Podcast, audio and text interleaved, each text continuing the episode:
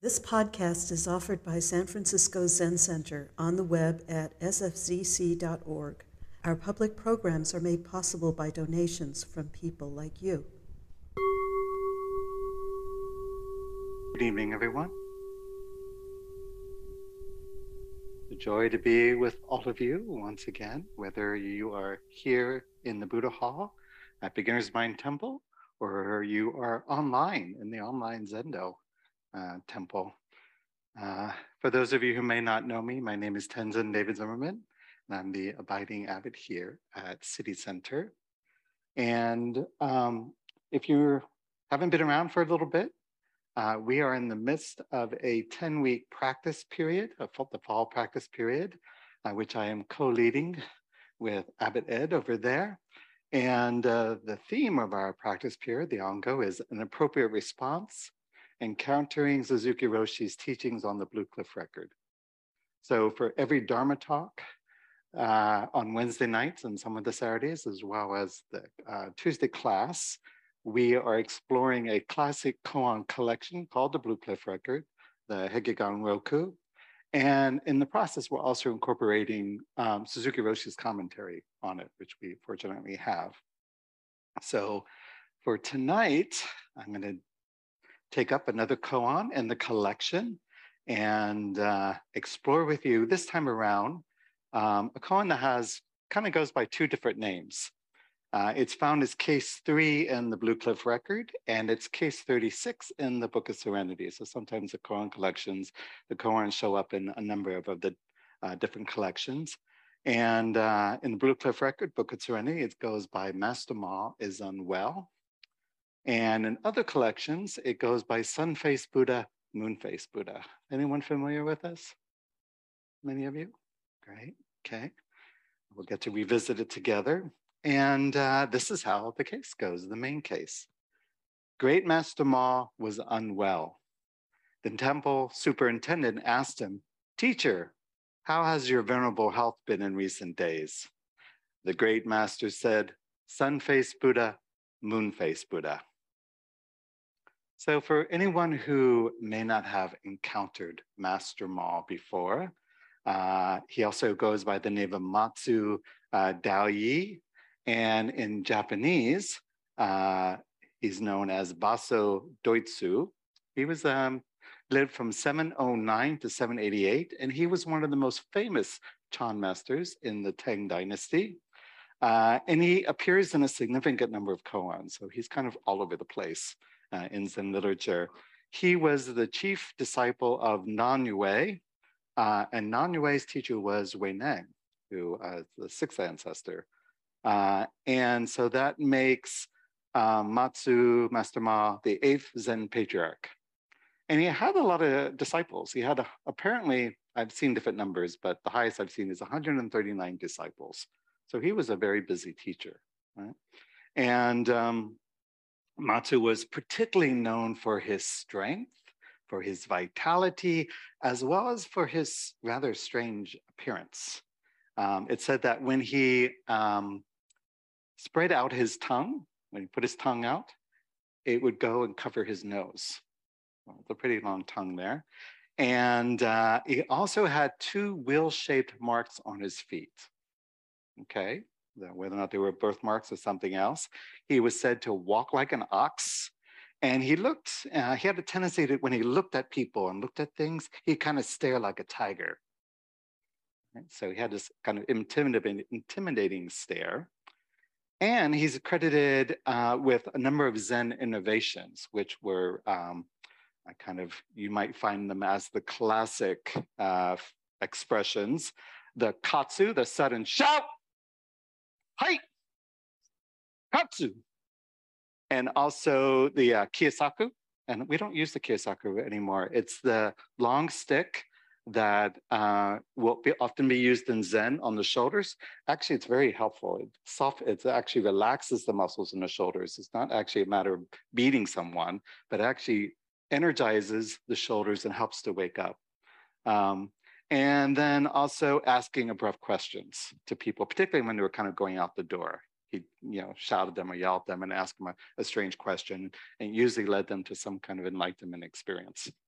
Um, and uh, however, in this story, Master Ma is sick. In fact, he's very sick. Uh, in some cases, it says he's on his deathbed.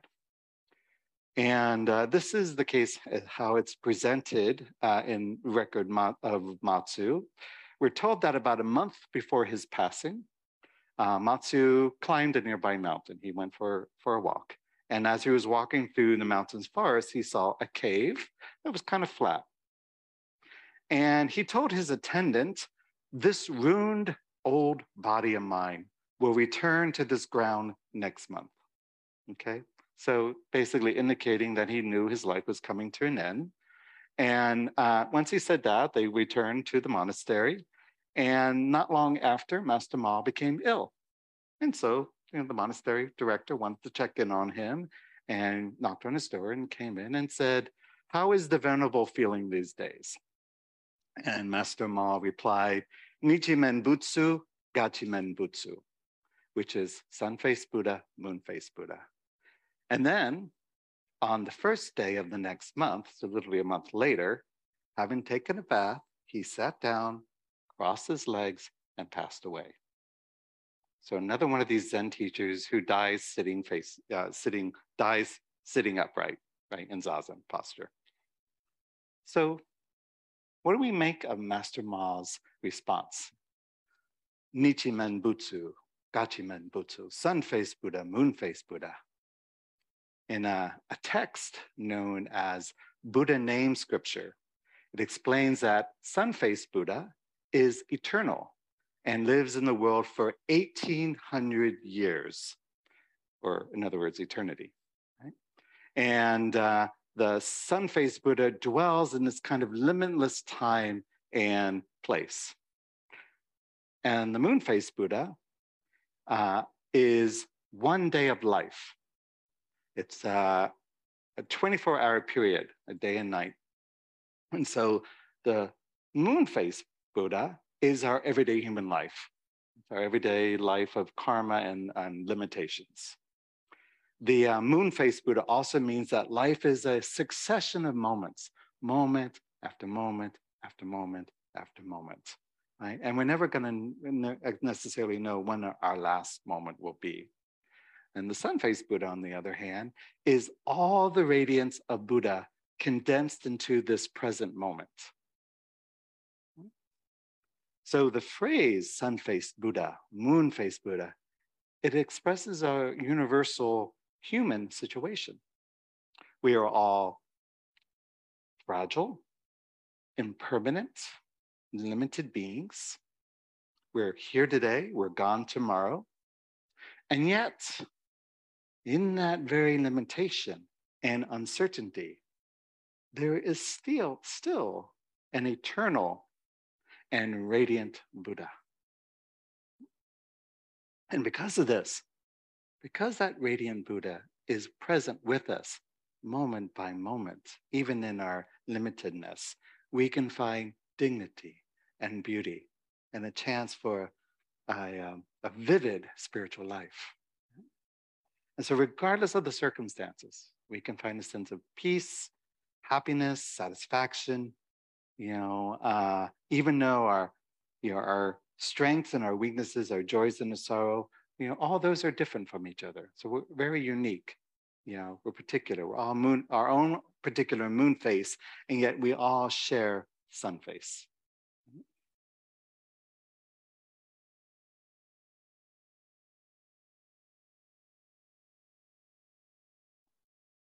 So whether sun face Buddha or moon face Buddha, both are Buddhas. Both are perfect and complete in themselves. So we've got a health robust Buddha or a sick and dying Buddha. And both are perfectly fine. And so his, his uh, commentary on this koan, Suzuki Roshi says that the difference between Matsu and ordinary people is that whatever happens to Matsu, he can accept things as it is. Sun faced Buddha is good, moon faced Buddha is good. Whatever it is, that is good. All things are Buddha. And there is no Buddha even. Hmm. Even though I die it is all right with me, and it is all right with you. And if it is not all right, you are not a Zen student. It is quite all right. That is Buddha. If I suffer while I'm dying, that is suffering Buddha, and there is no confusion in it. Okay? So he's saying true acceptance of the way things are is the Zen way. That's what a Zen student is practicing, accepting things just as it is. Doesn't mean you know you can't also change them, but you have to start from the place of this is it. This is reality. This is things as it is. I see that. I accept it. Now, how am I going to work with it? Right. So everything is all right when we have this open, inclusive mind, this expansive mind where we're open to all the experience that we're experiencing. It's all right because it can't be any other way. And so, whether or not we deem it at some point good or bad, can we start from the foundation of it's all right? All experience is of Buddha.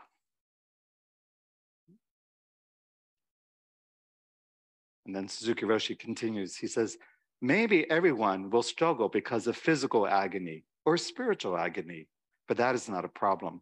We should be very grateful to have a limited body like yours or mine. If you had a limitless life, it would be a great problem for you. Do you agree? Without limitation, nothing exists. So we should enjoy it. The only way to enjoy our life is to enjoy the limitation given to us.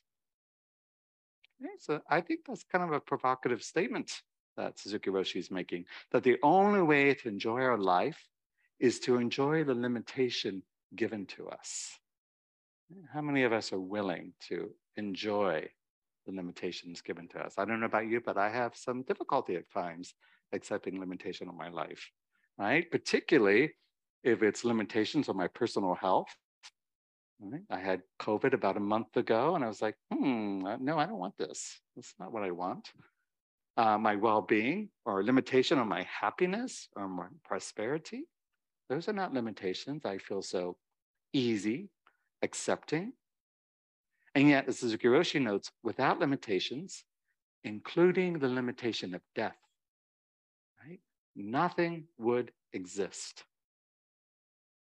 There's nothing that is impermanent. And because uh, everything that comes together is going to come apart again. It's just the way it is. And life persists because of impermanence. We're only here because of change. Because things have changed, we are here. We're able to be here now. Right? So, our effort as practitioners is to really see and feel this truth and accept it. And furthermore, only when we have incorporated impermanence, change, and life's difficulties into our living as something that's necessary, that's acceptable, that's fine, okay, this is what is, rather than kind of uh, something to be feared or avoided at all costs. Only then can we really find a deeper sense of happiness and ease. It's a happiness and ease that actually is all embracing, that's inclusive, that's wide and expansive. It has room for difficulty. It has room for an impermanence. It has room for limitation. So our suffering usually, I don't know if you've noticed this for yourself, usually comes about our resisting, you know, our, our denying or rejecting what is by turning away from the difficulties. I don't want that. Or why me? Right? Why does this always happen? Why do bad things always happen to me? Why do things go the way I wanted? we, we might be complaining, you know, or we might lament, you know, if it only weren't so, if only things were different, you know, then I'd be happy. You know, then the world would be a better place. But our practice is to be able to abide and find a sense of rest within the limitations, within the disease, and even within the dizzy, disease, if we have some disease, right? To find a way to be with the experience that comes from a place of compassion, from care. Uh, you know, it's something that we want to be able to extend not only to ourselves, but to others around us, how they are practicing and working, working with their own sense of limitation. And we only really learn to appreciate our life and its preciousness through consciously embracing its limitations. What would that be? To consciously embrace the limitations of your life, the problems, or what you perceive as a problem, maybe. So, elsewhere in his commentary, Suzuki Roshi says, we should understand our everyday activity in two ways and be able to react either way without a problem. So, two ways to understand our everyday activity. One way is to understand it dualistically as good or bad, right or wrong. And the other way is the understanding of oneness. So now uh, Zen koans often present to us and they, they guide us through kind of an, an interplay between the relative and the absolute or the ultimate. So you could say the dualistic aspect and the, the oneness aspect. Right? And what we see in Master Ma's response, it encompasses both a dualistic or relative uh, realm and the ultimate realm or the realm of oneness. Right? So he's able to say he equally dwells in both. That he feels great and unconcerned from the absolute point of view, from the oneness point of view, and that he's sick and he feels lousy from the relative point of view. Both are simultaneously true. It's not a problem. They're not in conflict with each other. Right? So, of course, our small, grasping self doesn't want to be sick, doesn't want to die, right? Nor do we want those we care about to become sick or die. But great teacher Ma, in effect, is saying, you know, I'm okay. My moon faced Buddha is dying, but my sun faced Buddha is living the eternal life. Right? So I may live for 1800 years, or I may only live for a day and a night. And neither prospect concerns me. In this moment, I am here, right here, in this moment. This is the only life I have. I am alive in this moment. This is the only life you will ever have, right here, right now, in this moment. There is no other life. So don't go looking for it, right? And that's Zen's primary orientation, living in the now not in the life of yesterday, not in the life of the future. Buddha living Buddha right here, right now. This is the only place the Buddha lives. Of course, it's an internal Buddha, so it's all throughout time and space. So whether I am a sick Buddha, or a healthy Buddha, or cold Buddha, or a hot Buddha, we were studying uh, Dongshan's No Heat, No Cold yesterday in our class, a happy Buddha, a sad Buddha, uh, Buddha, Buddha nature, this kind of another way of thinking of it is this is luminous, limitless, luminous awareness, right? Is always the common denominator in all of these manifestations of Buddha. So Buddha is Buddha, is Buddha, is Buddha. And with all the fluctuating myriad appearances, our, our effort is to take the posture of an upright Buddha. And it's in this simple truth that we can find rest and equilibrium, or what uh, Suzuki Roshi often calls composure. Right? So that's why we practice, Suzuki Roshi tells us. That is why we engage in Zazen, to be able to accept things as it is and have complete and um, composure and uh, equanimity in our life. So that we're not being tossed about by you know our reactivity to the vicissitudes of life.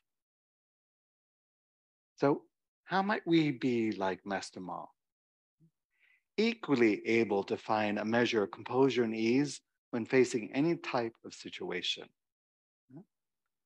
sick healthy alive dying preferred or not. And Suzuki Roshi and other Dharma teachers throughout history have repeatedly reminded us that such equanimity blooms from the wisdom and the spaciousness of Zazen. Zazen practice, our meditation practice, it comes from the recognition that what we fundamentally are is not limited to or bounded by condition, karmic consciousness, or experience.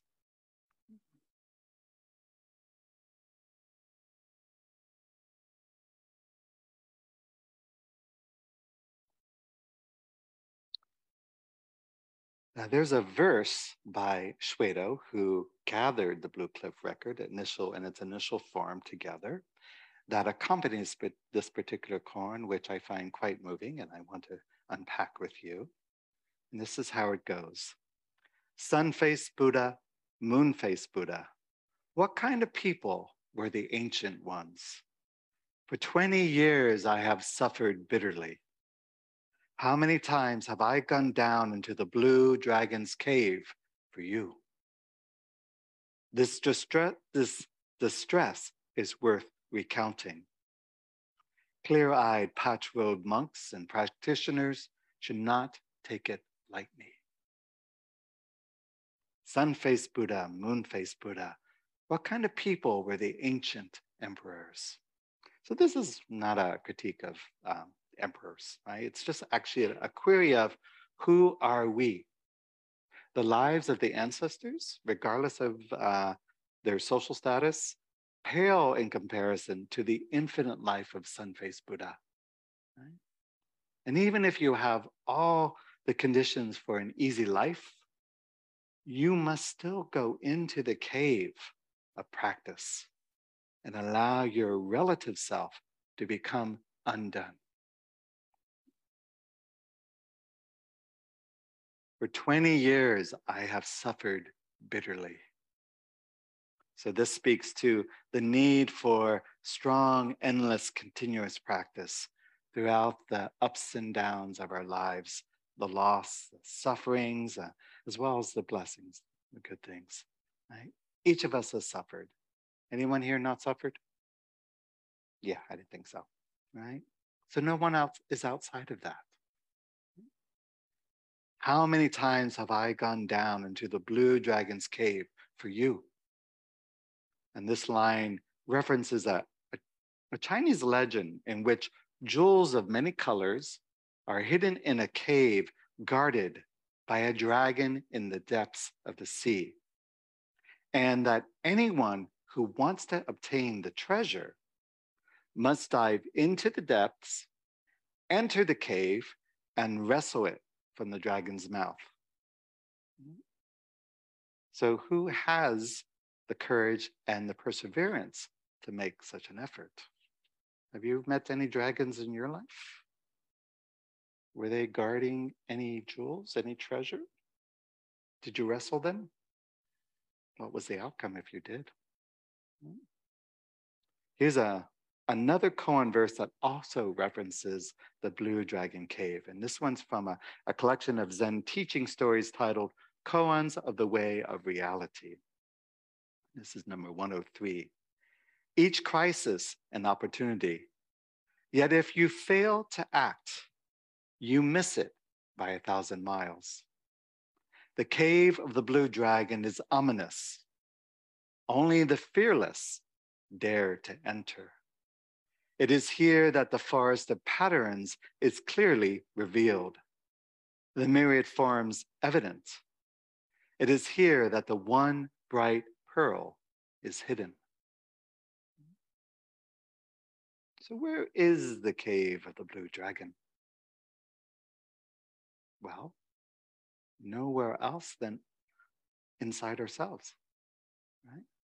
The cave of the blue dragon is that place within each of us where we store all our stuff, all of our, you could say, psychological bilge, right? So to speak, the stuff we don't want to deal with. Anyone have any of that? I should see more hands in the room. I know. You, yeah. Okay. Okay. So all the karmic sludge, right? That we we'd rather not have see the light of day, right? When you push something away, when you deny or suppress something, right? It goes underground into the dark tunnels of our karmic consciousness.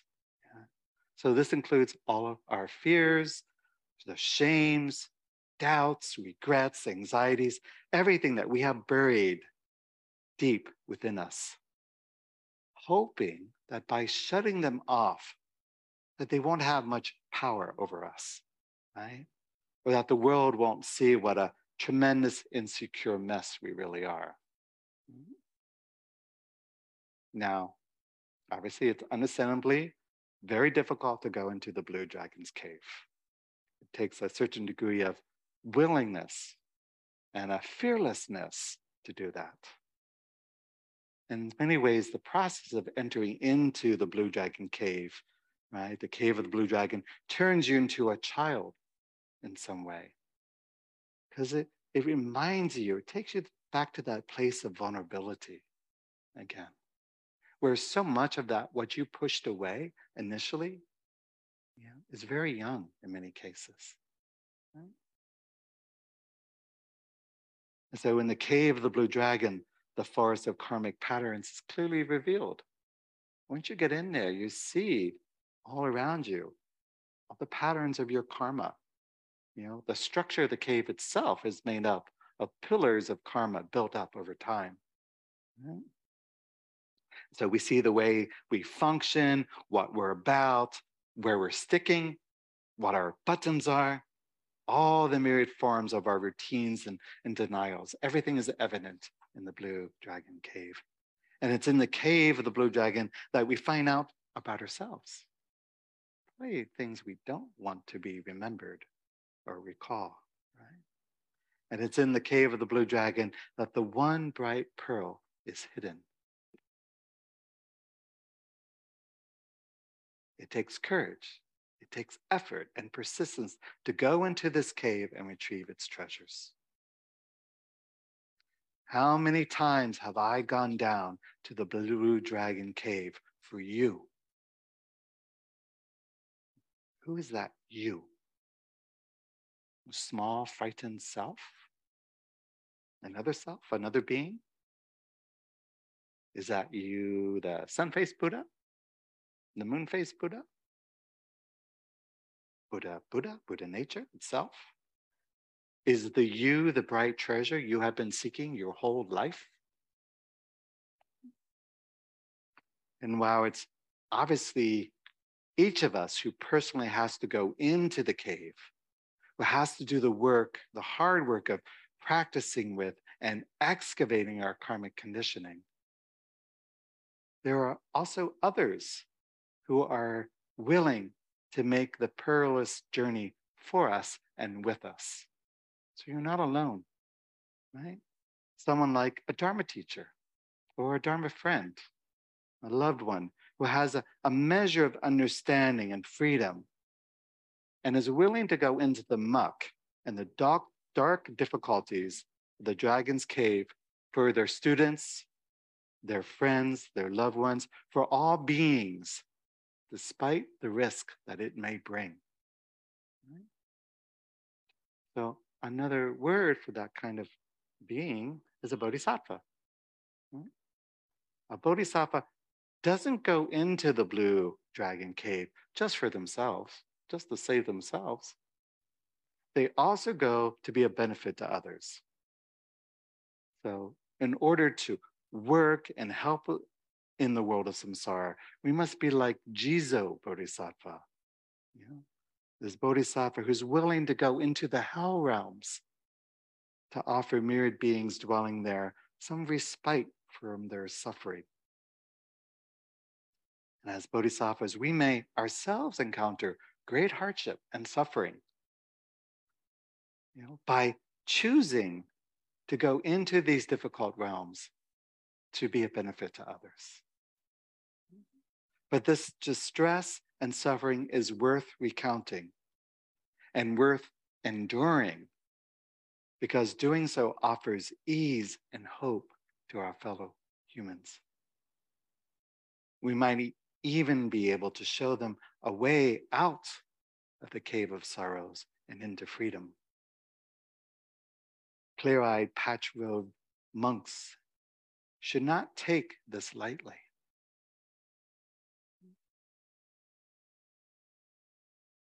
So last week, our Friday movie night here at Beginner's Mind Temple, we have a, a movie night sometimes every Friday, sometimes every other Friday, you know, frequently. Anyhow, last Friday, a number of residents and I watched an inspirational documentary called The Rescue. Right? And the movie uh, chronicles um, the, I think, rather enthralling, against all odds story that transfixed the world in the summer of 2018. Right?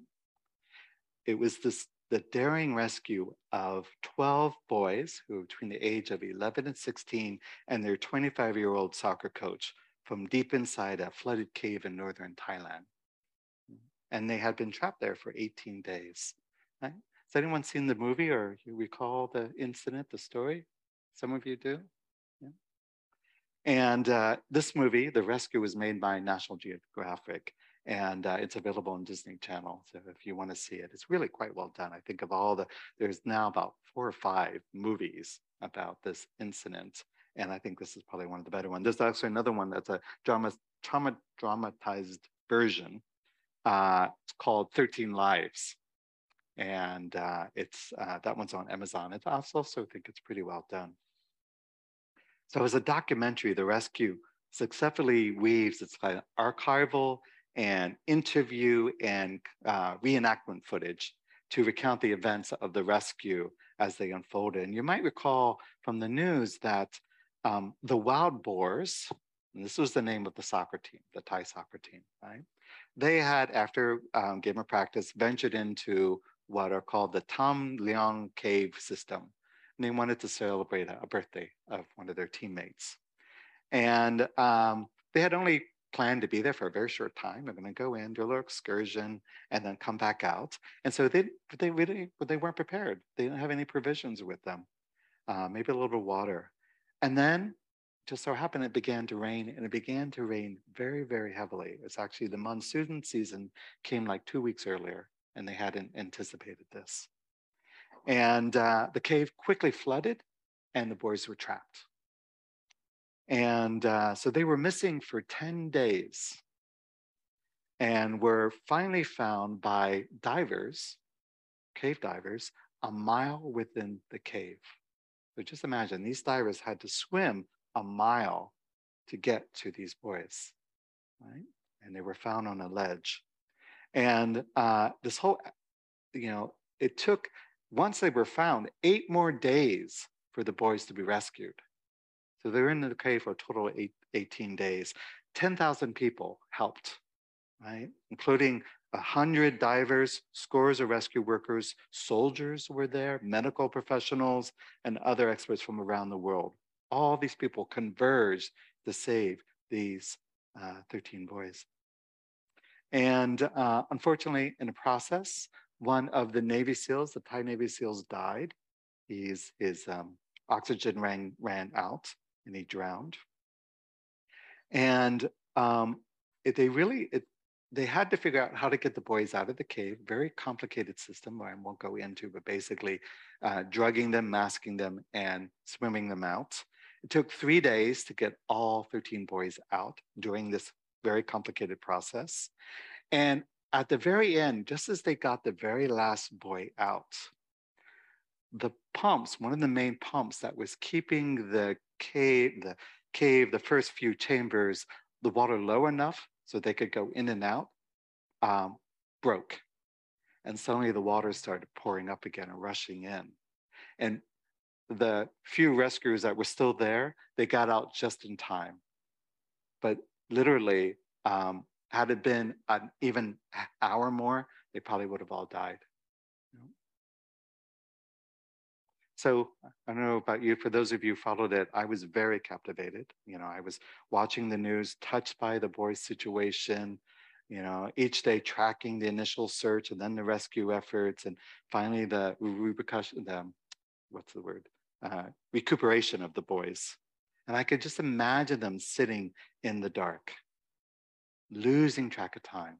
They didn't know what time it was. They didn't know what day it was when they were found, right? Sitting there in great discomfort, you know, cold, hungry, scared, uncertain of what was going to happen. And sitting there surrounded by an impenetrable sense of the unknown. Right? And of course, experiencing fear, great fear. I may not survive.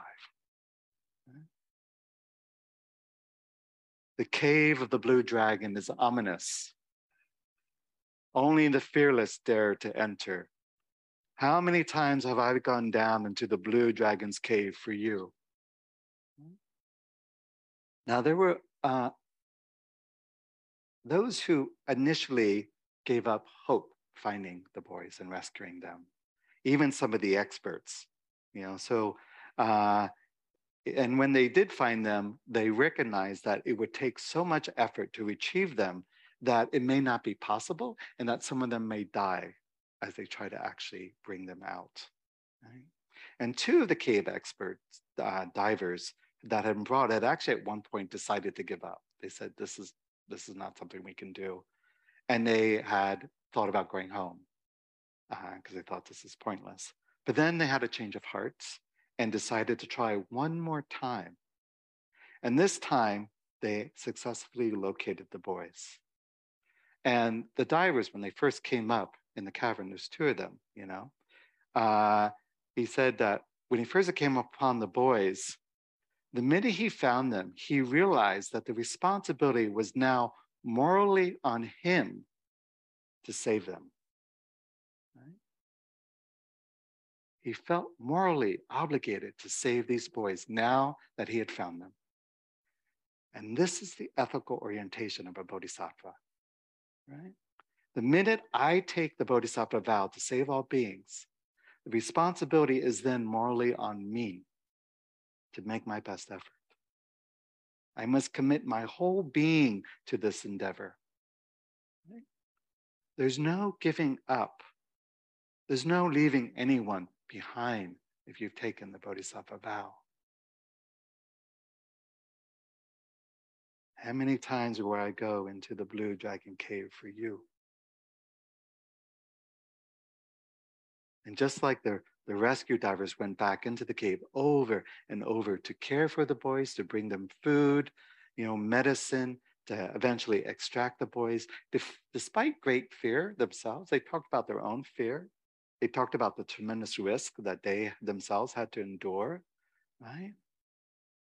So too must the bodhisattva be willing to return to the cave of samsara again and again to free those who are trapped there. Or even, even if we ourselves initially escape from the cave of the blue dragon, eventually we realize that our practice and our bodhisattva vow requires that we return not just once, but again and again, despite the dangers and pearls. Pearls. We enter the cave of the blue dragon as many times as necessary until we have helped liberate every being who's there. Now, one of the notable details of this story is that when the boys were first found by the two British divers, they were reportedly meditating. Remember that detail? It turns out that their coach, whose name was uh, Ekapol Chanthawong, had trained in meditation as a Buddhist monk, right, for about a decade uh, before he had to leave the monastery uh, to take care of his uh, sick grandmother so he uh, entered the monastery at the age of 12 because he had been orphaned by his parents, and then he left when he was 22. So not too long uh, before this incident, a couple years.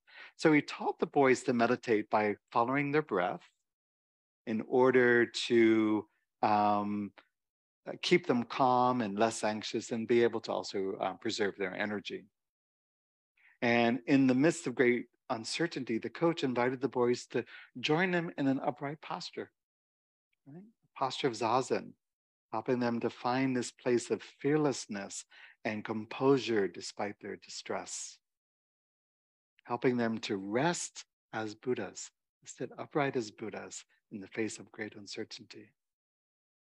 I don't know if you saw, not too long after this was um, discovered, uh, made public, there was a cartoon that was circulating in which the artist had shown the coach uh, with a lap full of the of tiny boars, little boars, you know, uh, and peacefully all meditating. And he's depicted holding them in his cosmic mudra. So when we sit, we create here in, in Zen Center a mudra, right?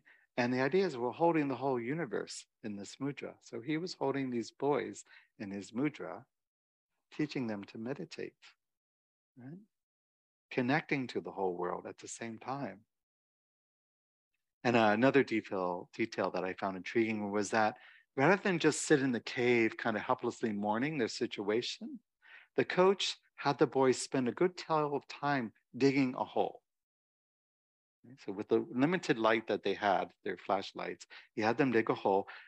Um, the boys had dug a 16 foot deep hole before being rescued. That's a pretty deep hole, right? And Eh, he said he wanted to give them a sense of purpose and direction, helping to focus their attention on making their best effort despite the situation. Right? And they were making effort to free themselves, even though they didn't necessarily know what the outcome would be, you know, nor knowing whether there were others who were simultaneously making their best effort to save the boys. And when I heard of the boys' effort to dig their way out, I thought of the analogy of the baby chick who's in the egg, poking its way out of the shell from the inside, while the mother is also uh, pecking from the outside to free her loved one. Right? So we have, you know, the, the boys inside digging away, you have the rescuers outside digging their way in. And so Likewise, well, we as Zen students, we need to make a sincere and dedicated effort on the inside of our practice to liberate ourselves from the blue dragon's cave. Our teachers and our Sangha friends, right? They're also making a con- concentrated effort to help us break free of the blue dragon's cave, right? So if we observe carefully, we will actually see that the whole world beyond us is also making a great effort to free us. It may not seem that way at times. You may not recognize that at times. It may feel at times that you know it's actually trying to push you back into the hole. But actually, the world is trying to free you, right? So we, we have to do our inner work. We must sum up the courage to, to fearlessly return again and again into the blue dragon cave of our delusions and our fears and our karmic tendencies. But we are never alone in this endeavor. The whole world is supporting us to become free in its own way. When the boys were asked what they had learned from their experience of being trapped in the cave, right? Uh, one of the boys, a 13 year old Mongkol Boonpiam, said he felt stronger, said, I have more patience, endurance, and tolerance. That's pretty great. Another of the boys, uh, his name was Abdul, said it taught him not to live life carelessly. And so while many of the boys wanted to be pro soccer players, you know, like when they grow up, at least four of them said they hoped to become Navy SEALs so that they could help others. Right? 12 of the boys also took temporary ordination for nine days as a way to express their gratitude for having survived the ordeal, to acknowledge all those who had assisted in the rescue, as well as to honor the former Thai SEAL who had died trying to save them. And how wonderful it is to hear how, out of this very life and death situation, the Bodhisattva vow arose for many of these boys. Eh, they wanted to manifest it, they wanted to live a life of vow. And may it be that way for all of us. For we are all in the blue dragon's cave, wrestling with the great matter of life and death. Mm-hmm. So I'll conclude by saying, sun faced Buddha, moon faced Buddha, How many times have, have I gone down into the dragon's cave for you? 1800 years? 18 days? A day or in a night? Each time, Buddha. Buddha seeking Buddha. And when I'm healthy or when I'm sick, when things go my way or things don't go my way, Buddha. And when I'm the person I want to be, or the bodhisattva I vow to be, or when I'm the person who's lost the cave, Buddha. So it's not that there's no caring whether suffering, our suffering is active or not in any moment, or how it is that we're living our life. All of that is daily practice, making the effort. It's very important to continue that practice. It's just that when we can be right where we are, right here, with complete willingness to go down to the depths of the dragon's cave in every moment, that's where we find the treasure the treasure of aliveness, of wholeness, and of liberation. And being in Sangha together, being in community together with those who are also entering the dragon's cave helps us tremendously, right? It encourages us and gives us a sense of confidence when we're feeling challenged to practice because of whatever the circumstances are. For all of us making this effort, what I wish for myself and others is fearlessness and composure that whatever we're facing, whether it's health or sickness, pleasure, pain, joy and sorrow, ups and downs of life, birth and death, that we find our stability and our composure in our zazen posture as we meet whatever is rising. And may you find the pearl in the blue dragon's cave every moment. Thank you very much. Thank you for listening to this podcast offered by the San Francisco Zen Center. Our Dharma talks are offered free of charge, and this is made possible by the donations we receive. Your financial support helps us to continue to offer the Dharma. For more information, please visit sfzc.org and click Giving. May we all fully enjoy the Dharma.